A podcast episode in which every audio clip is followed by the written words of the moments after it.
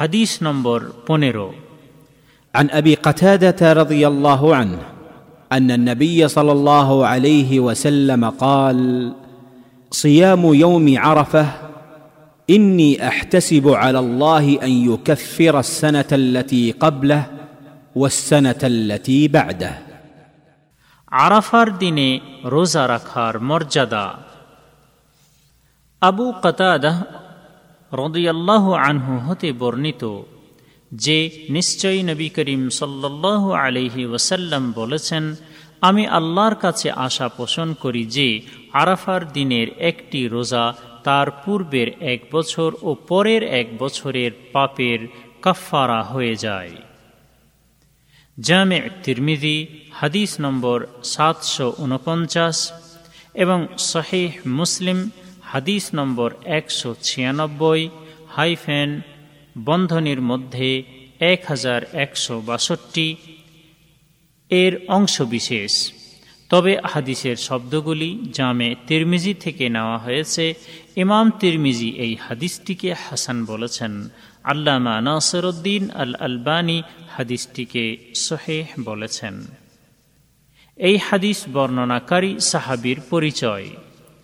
আবু কতাদাহ বিন রিবঈ আল আনসারি রদিয়াল্লাহ আনহ একজন মহা গৌরবময়ী সাহাবি। তিনি ইসলামের বড় বড় যুদ্ধ ও অভিযানে অংশগ্রহণ করেন এবং নবী করিম সাল্লাহ আলহি ওয়াসাল্লামের রক্ষণাবেক্ষণের জন্য নিজে পাহারা দিতেন ও তত্ত্বাবধান করতেন। অমর রদিয়াল্লাহ তালা আনহু তাকে পারস্যের যুদ্ধের জন্য সেনাপতি নিযুক্ত করেছিলেন।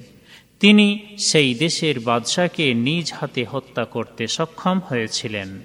তার মৃত্যুর স্থান ও তারিখের বিষয়ে মতানৈক্য রয়েছে।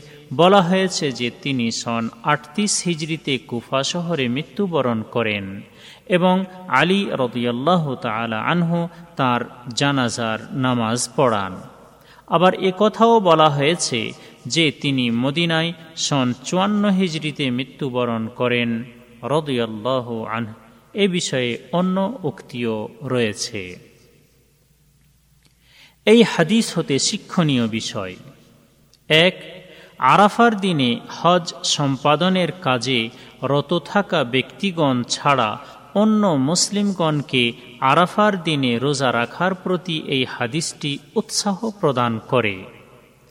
দুই, আরাফার দিনের একটি রোজা তার পূর্বের এক বছর ও পরের এক বছরের পাপের কাফারা হয়ে যাওয়ার অর্থ হল ছোট ছোট পাপের কাফারা এবং বড় পাপের ক্ষমা প্রাপ্ত হওয়ার জন্য তওবার আনুষঙ্গিক বিষয়ের সহিত তওবা করার প্রয়োজন রয়েছে।